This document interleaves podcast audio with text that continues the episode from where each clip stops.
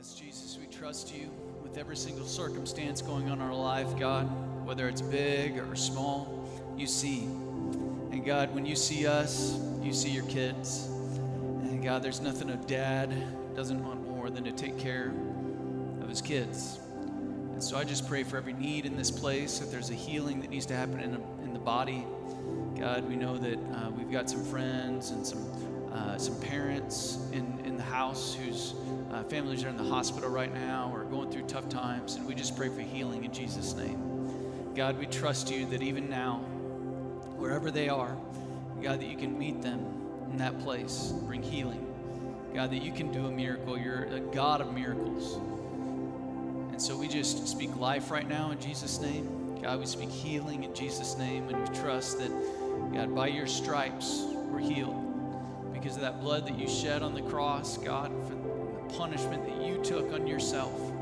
God, we experience the benefits. And so we're so thankful. We're so thankful. Can you just, in your own words, for a couple minutes, just tell Jesus how thankful you are for his grace in your life? Jesus, we, we just can't even express how thankful we, we are. We don't know where we, we would be without you. God, we would be so lost without you, Jesus. God, I thank you for my family. God, I thank you for my friends. God, I thank you for my church. God, I thank you for this life that you've gifted me with. It is such a gift. And we just honor you today. God, we don't want to ever lose sight of how much a, a gift this life is. But God, it doesn't end with this life. We get to spend eternity with you. Just so grateful for that promise. We're so grateful for the assurance, for the security that comes from a relationship with you. And I just pray for every single person in this place that as we give you thanks and as we lift you up, just like your word says, you'll draw near to us, you'll be with us, Emmanuel, God with us. So we just praise you and honor you today in Jesus' name. Amen. Amen. Thanks so much for worshiping with us today. You can be seated. If you want to, turn around and just say hi to somebody around you. Just uh, kind of look around, see who's there. Welcome them to church today. Isn't it great to be here together and just look people in the eye and say, Man, I'm so glad to see you. It's good to be with each other in God's presence. And if you're online with us at home today, we're so thankful that you tuned in. Uh, man, we hope everything's working good. We hope you're you're able to get your connections all secured and and everything's streaming just fine. And we're just so glad that that you watched. And um, if you miss any weeks of church, I just encourage you to jump on mosaiccincinnati.com. Uh, you can follow the links and watch past messages. You can jump on our app. Uh, if you go to uh, whatever your app store is on your device, you can download the Mosaic app. Um, and right now, you could go there and fill out the Connect card, or you can grab one out of the seat back pocket in front of you. Um, and if, especially if this is your first time with us, um, if you could just fill that out and turn it in when you walk out, you could either drop it in the buckets or take it to the info center in the lobby. We'd love to greet you this week and just let you know how thankful we were to have you as our guests. Uh, but my name is Joe. I'm the lead pastor here at Mosaic, and it is such an honor for me to uh, be with you today, bring God's word. Uh, but before we get into that, a couple things I want you to be aware of. First of all, this Wednesday night is Class 101. Um, man, I'm so pumped about the signups. We have over 110 people signed up that are either coming in person or online. And so I just want you to be aware those are both options. Um, and so if you signed up online and if you're sitting at home watching right now, uh, just know that uh, tomorrow or Tuesday we will send you an email, our online participants, with all the notes and all the resources that you'll need to participate online. If you come in person on, on Wednesday night, there'll be childcare. We'll have uh, all the materials ready for you. Um, our, our, our council, which is our board and our elders, they will be here to greet you, some of our staff, and we just can't wait to see you and share with you uh, what God's put on our hearts for the church. And so, uh, really, really, really excited. If you have not yet signed up for Mosaic 101, uh, you can do so either on the Connect card in front of you, or you can just jump online and sign up through the website and uh, we'd love to get you connected. Uh, also, really excited about this. The, the, Sunday right after Thanksgiving, November 29th, we're going to do child dedication. Um, and so we already have uh, one little one signed up. And if you want uh, your kids to be dedicated, maybe you're like, man, my kids are already you know, two or three years old, and I never knew that I could dedicate my kids to the Lord. You can still sign them up. And so go on the website, go under events, and you can read all about it. There's a whole explanation there of what child dedication is and the meaning and, and your role as a parent. And so I just encourage you, if you'd like to dedicate your kids, what a great weekend to do it. Hopefully, there'll be family in town that can come uh, to church that Sunday morning and, and watch uh, your uh, little one be dedicated to the Lord. Let's jump in and continue our series today um, as Steward Well. Steward Well. Last week we talked about stewarding our time, right? Um, and I talked about how we, uh, you know, I really feel like I can boil my life down to four things that I steward my time, my talent, which we'll talk about today, my treasure, which is next week, and my influence, right? My time, my talent, my treasure, and my influence. But the definition of stewardship is basically taking care of something that belongs to somebody else, but has been entrusted to me for a time to manage, to take care of, as if I own it, right? How many of you know it's different when you're driving your own car than when you get a rental car? Anybody ever had rental car syndrome where you jump in that car and you're like, man, I don't have to worry about what this car is going to be like after I turn it in. So maybe you punch the gas a little bit more. Maybe you're testing the limits of that machine a little bit more because it's a rental, right? Am I the only one? Okay, I guess I'm the only one uh, that has those kind of thoughts. Forgive me, the weaker vessel, right? but time, talent, treasure, and influence. And so we're going to own these things as if they are ours, but all of them come from Jesus. And so, like I said, if you missed last week's uh, message, get caught up online. But let's dive into this week's topic talent. We as a culture love to elevate talented people. Have you noticed? Right? We even love to elevate people that aren't so talented in some areas. And if you've ever seen American Idol, you know what I mean. But especially when you're young, man, you have these talented people up on a pedestal. You know, in my just to give you a little glimpse into my past, in my bedroom growing up, I, I remember three posters that I had hanging on the wall. One was of Will Clark, which is a he was a baseball player at that time for the San Francisco Giants, and I don't know why I liked him, but just for some reason I liked that baseball player, right? I also had a poster of Bo Jackson, right? Anybody remember Bo Jackson? And at that time, I think he was playing for the, the, White Sox. And man, he I just remember looking at him and thinking, man, his muscles are gonna pop out of his shirt. This guy's amazing, right? And then, uh, of course, I had the obligatory obligatory uh, poster of Michael Jordan on my wall. How many of you had a poster of Michael Jordan? Anybody? Uh, no, because we're in Cleveland country. You know, the Cavaliers back then. You guys didn't like Michael Jordan because of those final series. I remember that growing up. Anyway, we elevate these talented people. We constantly compare. I love what Rick Warren says. He says, when you compare and you compete, you live in defeat. And yet, even though that's true, we do it all the time. And so we constantly walk around comparing ourselves to other people and feeling less than. I remember as I grew up and kind of went through the maturing process and you know thinking I was really good at some things and then going up against some people who are really great and being you know my my inferiority just being in my face. Have you ever had that moment? Right? I remember 7th grade basketball I was uh, probably 80 pounds soaking wet. I was a twig. I was a little dude, right? And so I show up for the team, and I did not make the A team. And then I show up in eighth grade, and I, I, didn't grow at all, I don't think, between seventh and eighth grade. And so as everybody's getting bigger, I'm just staying smaller. And, and I, I'll never forget trying out that eighth grade year and what happened. I got cut. First time in my life where I was faced with the fact that my talent didn't measure up. Have you ever had an experience like that? It's like comparing gifts the day after Christmas. You ever been there? You go to school the next day after Christmas Day and you're excited to tell your friends what you got and you tell them what you got, and then there's always that one upper Anybody ever been around a one-upper that always just has to one-up you, and sometimes you think they're totally making up, making it up, uh, but they just have to say something better, and then you you're left kind of feeling like whatever you had or whatever you have just quite isn't quite as good. And then there's the thought when it comes to talent, you know, and what you've been given that, you know, talent, if it's never maximized without hard work, that man, if you don't really work it, if you don't give it everything you got, then you'll never be all you could be. And we see these amazing examples of talent. Like one that just always stood out to me was Michael Phelps when he won all those gold medals, and you hear about his routine, how he worked out five to six hours a day I think I heard he slept in like a hyperbaric chamber or something. And he had the, all this whole entire routine tailored to his life. And it's like, man, that's just mind blowing and it feels so unattainable. And so you're kind of left with this feeling that, man, if I'm ever going to be really good at anything, I just don't know if I can do it. And so we settle into this life of just mediocrity. And then we, we hear about instances where, like, well, maybe I can attain it.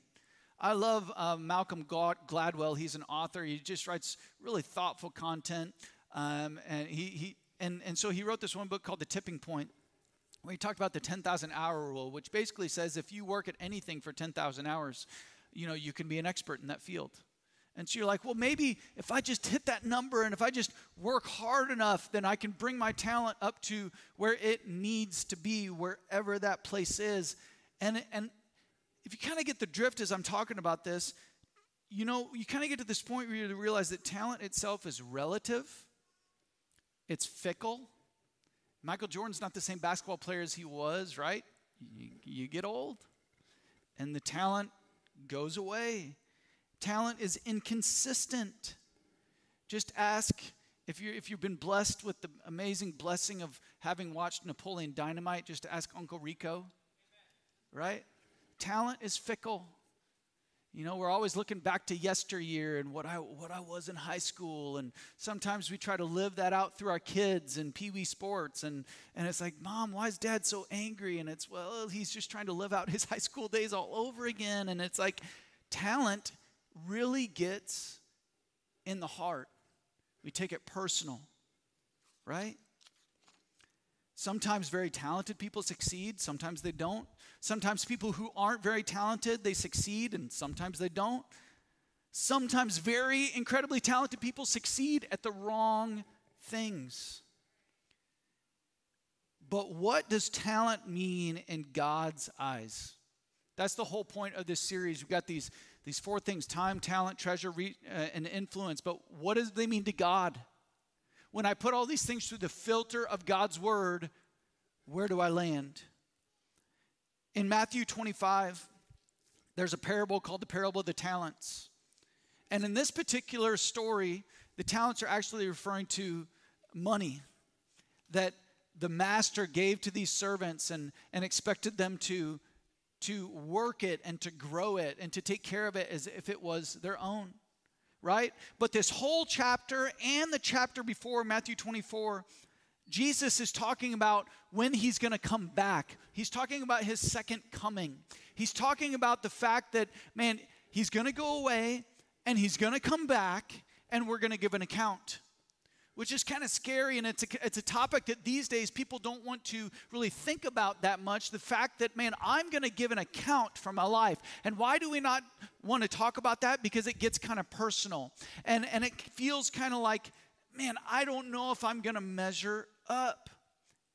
And so jesus tells this story about this master who gives he gives one servant five talents another servant two talents and another servant one talent and he goes away and he says, Take care of this while I'm gone.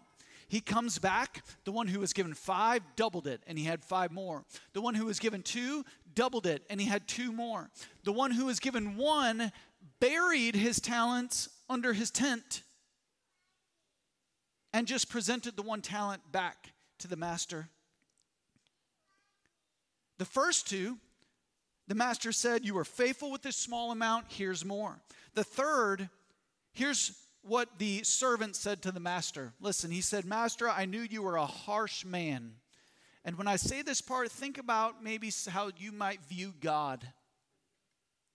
Because how you view God is one of the most important things about you.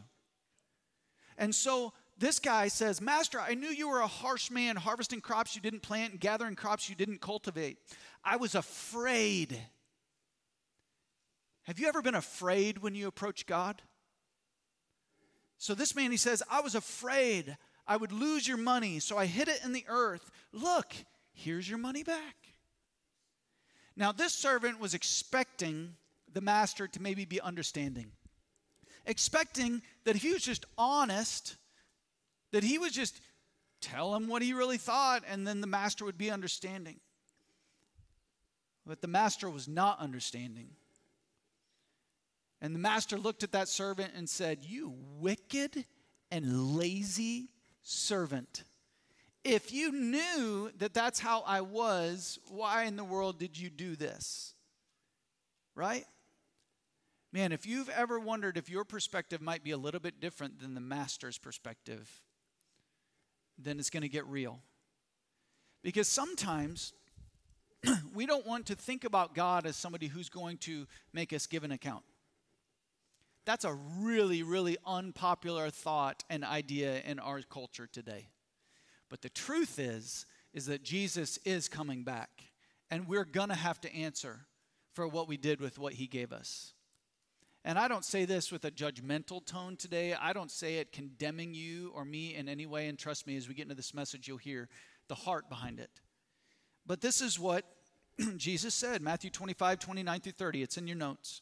To those who use well what they are given, even more will be given, and they will have an abundance. but from those who do nothing, even what little they have will be taken away.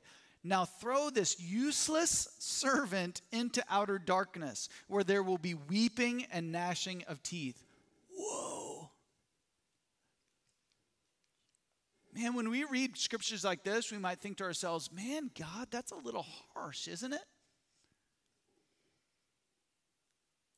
But it's the reality. And so here's what we get from this parable right off the start we're given something, we're given talents, and doing nothing with them is not an option. They were responsible for what God gave them, not what God gave someone else. The one that was given two wasn't responsible for the five, he was just responsible with the two. And they were expected to perform. They were expected to work and put in effort and take care of what God had given them as if it was their own. If so, as God, if God is the one that has given me my talent, He owns it. And then the question is today, what does it look like to steward the talents that God has given me well? So let's jump in. Number one, the number one way that we steward what God has given us is first of all, we have to believe that I will give an account to God for my talents. We have to believe that we're going to give account to God for my talents. You see, the first two servants in the story today had the right belief about the master, the last one did not. So, really, what happened with their talents, when you really boil it down, it came to what they believed about the master. The first two had a healthy fear, a healthy honor, a healthy respect of the master. The last had apathy. And, and not only that, he thought he knew better. He thought he knew better. You know, sometimes we kind of hide behind, I'm, I'm afraid, I'm just, I'm just whatever. We give ourselves an adjective. But at the root, man, if we dig down deep inside our, out of our hearts, it's just that we think we know better. Listen, laziness and pride are a deadly cocktail. It's a deadly cocktail. And that's exactly what this last servant experienced. They didn't, he didn't believe the right thing about his master, and so he slipped into a state where he was content being lazy and thinking he knew better than, than the master. Listen, it's really hard to serve somebody with a good attitude that you don't respect. And obviously, this last servant didn't respect the master enough to do something with what he had been given. Have you ever had a boss that you didn't respect, and anytime they gave you a job that maybe you didn't agree with, you know, once they were gone, the eyes rolled? Anybody? Anybody ever been given a directive by the boss? I, from the giggles, I know that you know what I mean. And you didn't respect the boss, and so you just rolled your eyes when they left the room. You're like, okay, here we go. Well, hey, have you ever given God an eye roll? Have you ever read a verse and something that He expected you to do, and you're like, okay, yeah, whatever? That's what this servant did to their master. We're going to shift to another character in the Bible named Paul, the Apostle Paul. He wrote more of the New Testament than anybody else. Uh, he wrote 13 books. He was an amazing man, but he wasn't always that way. You see, before Paul was Paul, he, is, he was Saul. He was a Pharisee, and he was the best in his field. He, is, he had excelled. He'd become this Pharisee that was like the model to the other Pharisees. He was the man in the Pharisee world. And just so we're on the same page, Jesus did not like the Pharisees. And so he was excelling in all the wrong areas. He was talented in all the wrong things. He was somebody that everybody else looked to and, be, and was like, man, he's awesome. But God was looking at him and saying, you're not so awesome. Get my drift? And so one day, as, as he was on mission to go and persecute some believers and maybe put them in prison or see to it that they became martyrs for the cause of Christ, he was on his way to Damascus. And, and read this verse. Acts 9, 3 through 6. It says, As he was approaching Damascus on this mission, a light came down from heaven and suddenly shone, suddenly shone down around him. He fell to the ground and heard a voice saying to him, Saul, Saul, why are you persecuting me? Who are you, Lord? Saul asked. And the voice replied, I am Jesus, the one you are persecuting. Now get up and go into the city, and you will be told what you must do. Right? Now remember, the Pharisees were religious leaders supposedly serving God. And here, the religious leader named Saul was on the ground, and Jesus was speaking to him, and he was saying, Who are you, Lord? He did not even know the one sent by the one he thought he was serving. You see, before you steward the master's talents in your life, you have to believe he's the master. Using what God has given you begins er, with a relationship with Jesus Christ. Paul had this revelation moment that nothing he did mattered if he was out of alignment with God. That none of his talents, none of his belongings, nothing he would ever have or would ever do would matter if he didn't know Jesus. If his belief was off, his life was off. Man, what you believe about God is the most important thing about you.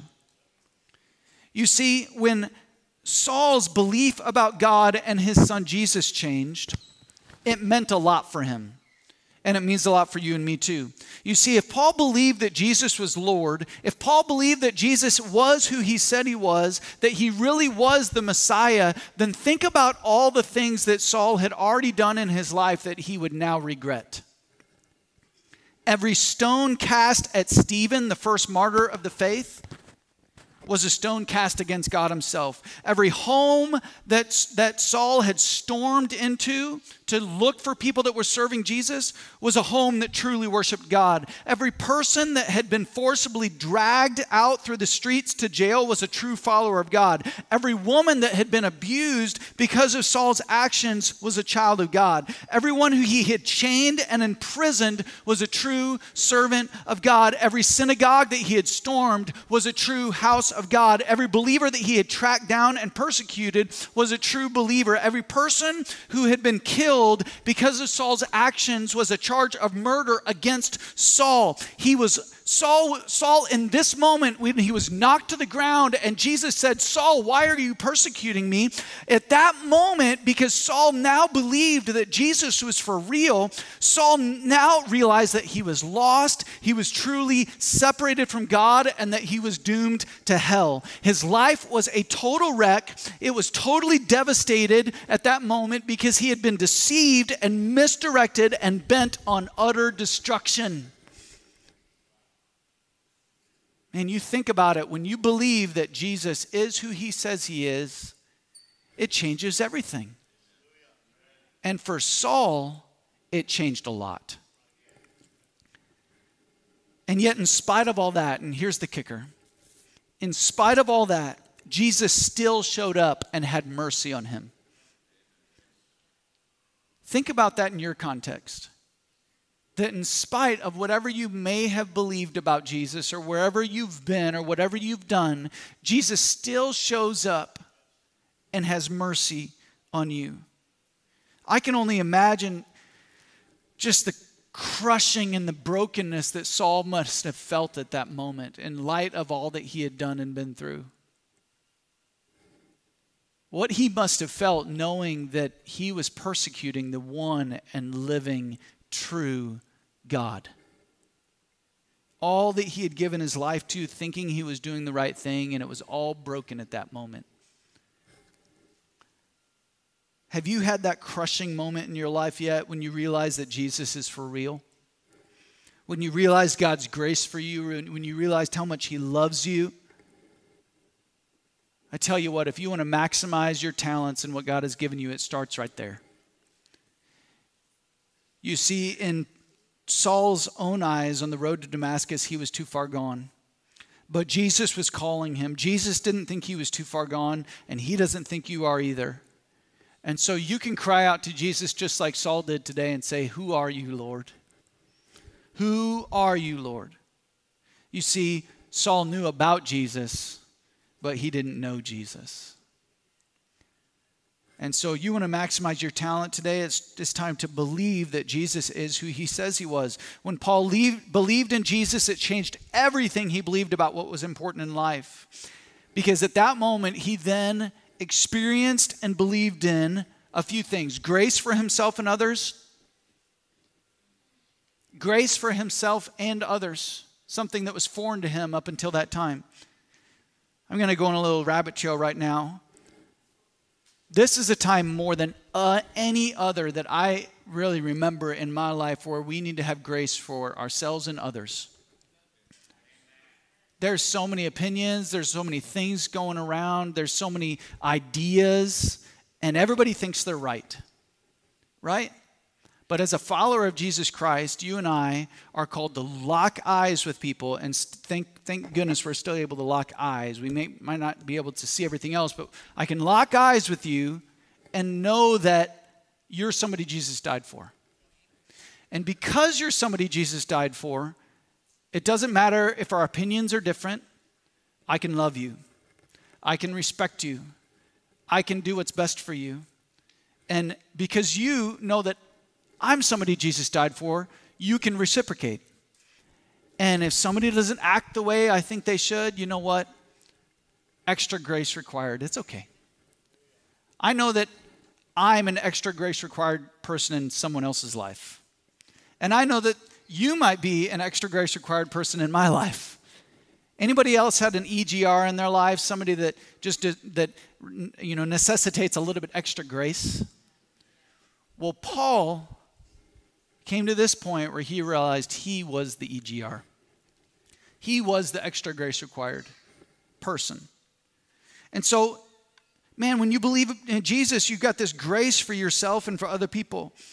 At that point, Paul crossed over from just self promotion to Christ promotion. He got a new name. He went from Saul to Paul. And he realized that talent is way more about God than it is about you, right? It's way more about God than it is about you. When we use our talents for self interest, it's a misuse of God and His resources, right? And so our talent begins with realizing where it came from. It came from Jesus. And so we got to put our faith and trust in him. Number 2, let's let's let's keep going. If we're going to maximize our talent for Christ and steward it well, we have to let my love for the master be the source of my passion. We have to let our love for the master be the source of our passion. Talent without passion and initiative goes unused and underdeveloped. Listen, Paul did not lack passion and initiative, but he had to challenge, he had to channel it in the right direction. He had to channel it in the right direction. We see this in Philippians 3 7 through 9, where Paul says this, and this is long after the Damascus Road experience. In Philippians, Paul's writing from prison, right? And he says, I once thought these things were valuable, but now I consider them worthless because of what Christ has done. Yes, everything else is worthless when compared with the infinite value of knowing Christ Jesus my Lord. For his sake, I have discarded everything else, counting it all as garbage, so that I could gain Christ and become one with him. I no longer count on my own righteousness, right? I no longer rely on my own talents, on my own abilities, on my own goodness through obeying the law. Rather, I become righteous through faith in Christ. For God's way of making us right with Himself depends on faith. And so the question is what's your motivation? What's your driving factor? What is the thing moving you? What is the thing that moves your emotions? What the th- is the thing that moves your mind? What is the thing that moves you to action? Without the right motivation, your talent is meaningless, right? Remember the servant that was called wicked and lazy? It was because he didn't have enough passion to drive him in the right direction, because his passion and his initiative was not aligned with the master's. Paul went on this journey from the Damascus Road when he was persecuting Christ to where his only desire was to be close to Christ. And he considered everything else in life secondary. Listen, where love and passion lack, excuses abound. Where love and passion lack, excuses abound. Well, I would be close to Christ, but my schedule's just too busy. Well, I would be close to Christ and do what God has called me to do, but this season of life is just too nuts. Listen, where love and passion lack, excuses abound. But love conquers hurdles. Love always finds a way. 1 Corinthians 13 7, love never gives up, it never loses faith, it's always hopeful, it endures through every circumstance. And so, what do I want to gently and lovingly encourage you to do when it comes to talent and initiative and passion? I want to encourage you to, this morning to get on God's heartbeat and kick apathy in the teeth. Let God's passion rise up in you.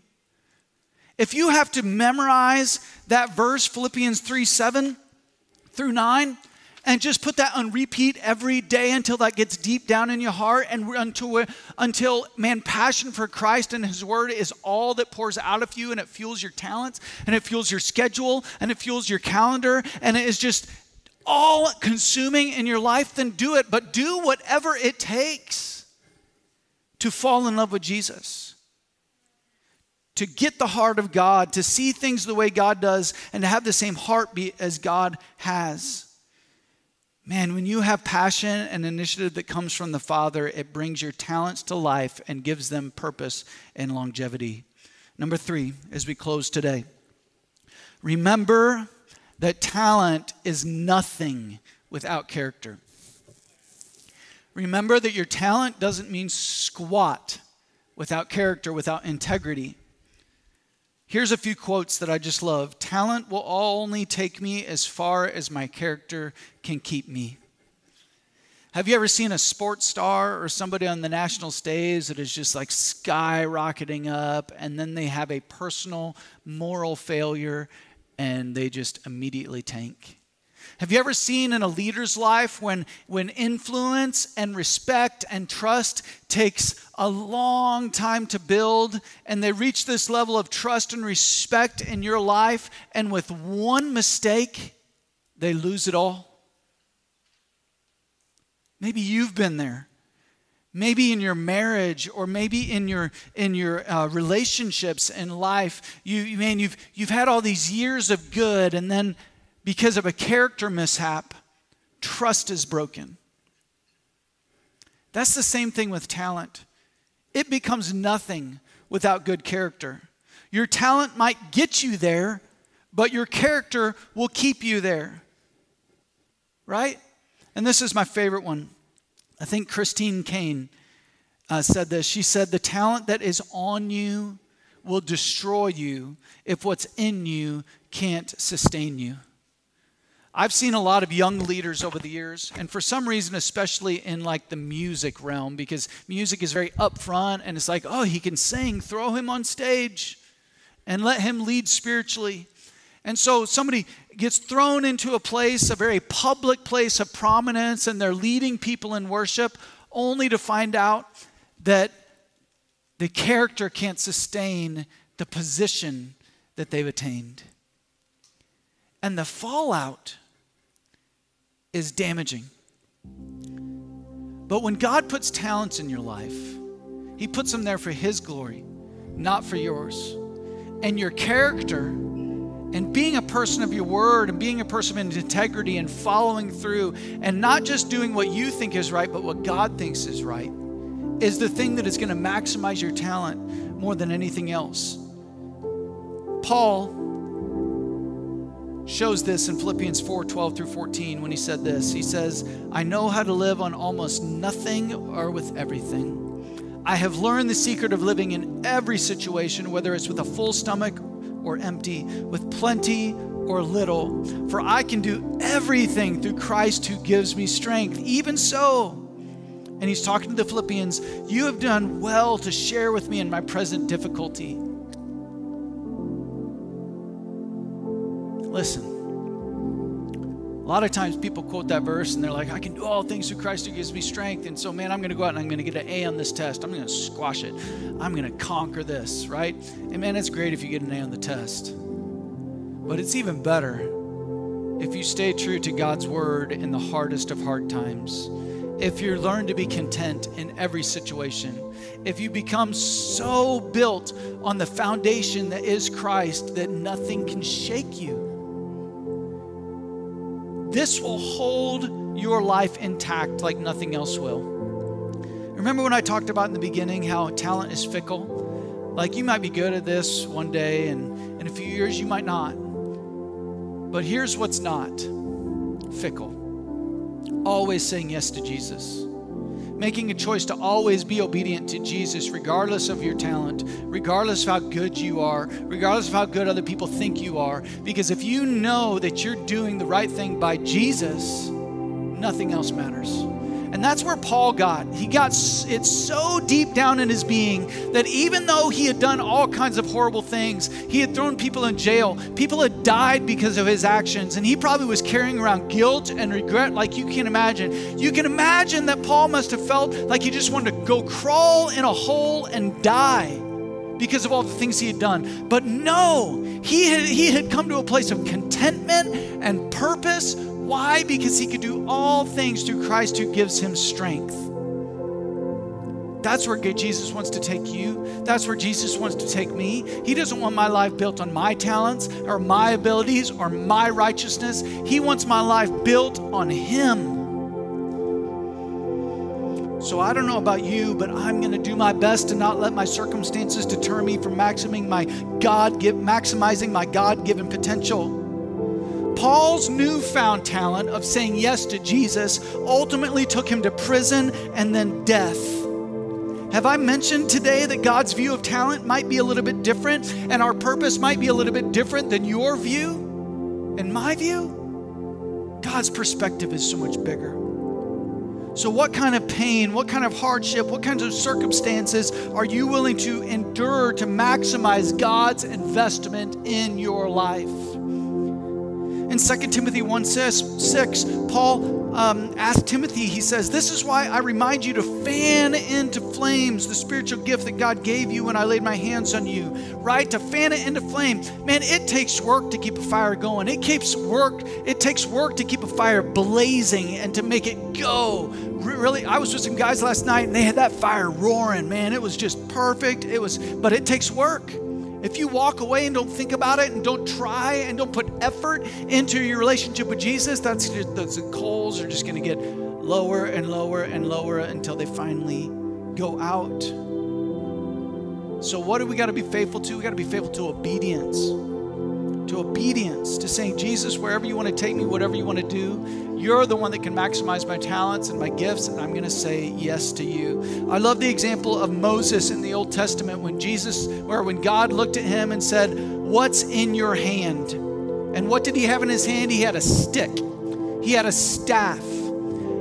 And he said, Well, God, I got a stick in my hand, I got a staff. And so God said, Throw it on the ground. And only when Moses used that ordinary thing in his hand in obedience to God, did God do the miraculous. And if you remember, he throws the staff on the hand, it turned into a serpent. He picked it up by the tail and it turned back into a stick. And that was the first of many miracles that God did through the life of Moses because he continued to be obedient. You see, your talents might be like me and just be something ordinary. You might be the person that showed up for the eighth grade basketball team and got cut. You might be the person that showed up for the job interview and you were told you weren't good enough. You didn't have enough experience. You weren't this or you weren't that. You might think that what's in your hand is mediocre and second best and not good enough. And so you might have arrived at the place in your life of just apathy when you're like, man, God, this is who I am. and I'm just going to have to live with it till I die. And so you're just kind of walking through life. That's not God's plan for you. You can believe in God and who God says He is. You can get passion and initiative instilled by in you by the Father, and you can live out godly character by continuing to be obedient to God. And God is going to maximize your talents for His glory make your life so much more than you could ever have imagined. And so maybe you think your talent is just a stick. What do you have to do today? I've got to hold on. I've got to stay focused. I've got to grow no matter what. I've got to love Jesus passionately. I got to figure out what God is blessing and pour all my talents into that. I've got to be disciplined.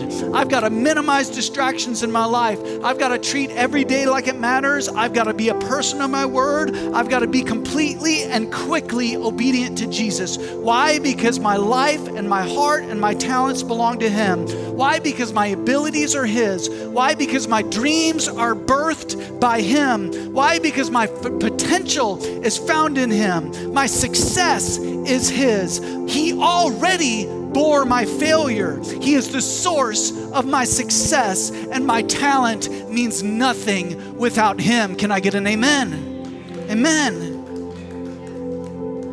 Bow your heads, close your eyes with me today. Where are you at? Where are you at? Do you need to take that first step of belief in who God says you are and who God says He is, and the fact that He died for you on the cross, He rose again on the third day, and you have an opportunity to step into a life changing relationship with Him, just like Saul did on the road to Damascus?